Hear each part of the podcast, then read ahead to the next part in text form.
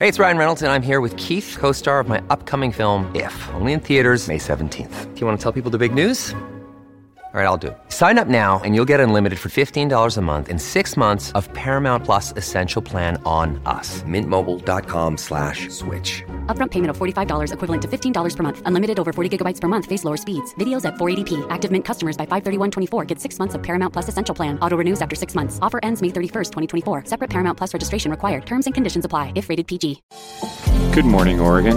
It's Wednesday, September 29th. This is Andrew Theen with a news briefing from the Oregonian and Oregon Live. Before we start, a quick thank you to our sponsor, Pacific Source, for supporting the show. Vancouver's waterfront on the Columbia River just netted a big corporate fish. Zoom Info, the homegrown marketing data company and one of the region's largest businesses, said Tuesday it will move its corporate headquarters to the waterfront. It's yet another milestone for the area which was once stunted for growth but is positively booming. It's now home to restaurants, bars, apartments, and a seven acre park. Zoom Info's new office at the Terminal 1 site will be 366,000 square feet, six times bigger than the company's existing headquarters in the core of downtown Vancouver.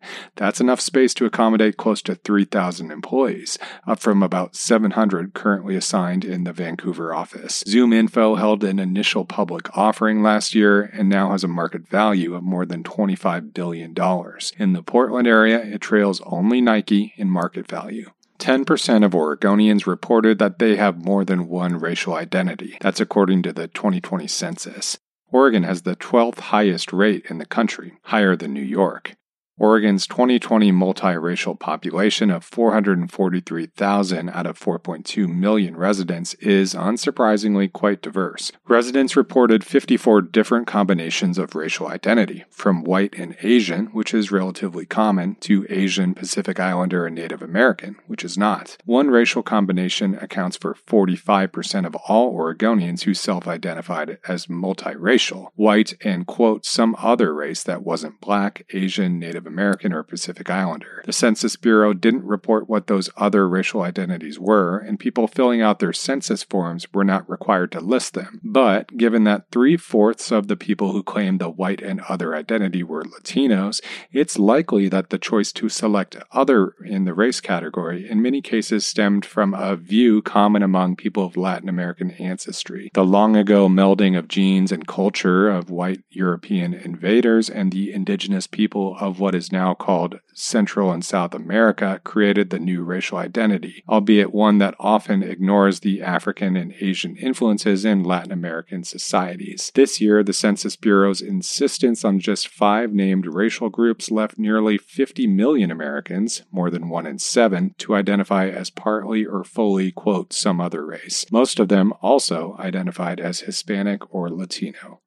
FedEx customers in the Portland area have grown increasingly frustrated in recent months over delayed or missed deliveries. Like so many packages, the complaints are piling up. A spokesperson for the company attributed the lag to a shortage of workers, more packages being delivered, and to the ongoing workplace challenges posed by the pandemic. A FedEx executive even used Portland as an example of the company's nationwide staffing woes during a recent quarterly earnings call. Oregon businesses have been struggling to find workers all year as companies all tried to staff up to meet renewed demand for goods and services. It's led to all kinds of disruptions, from shuttered restaurants to missed bus routes. For some industries, it's led to big wage hikes for workers. FedEx hopes to hire 90,000 new employees nationally. In the meantime, more than 600,000 packages are being rerouted per day.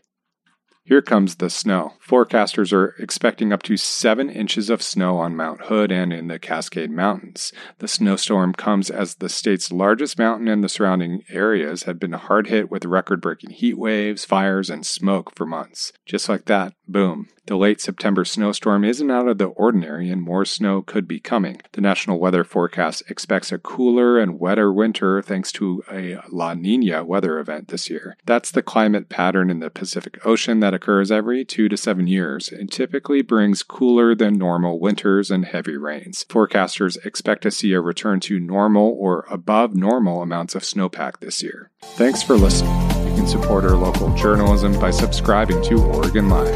Go to OregonLive.com slash pod support.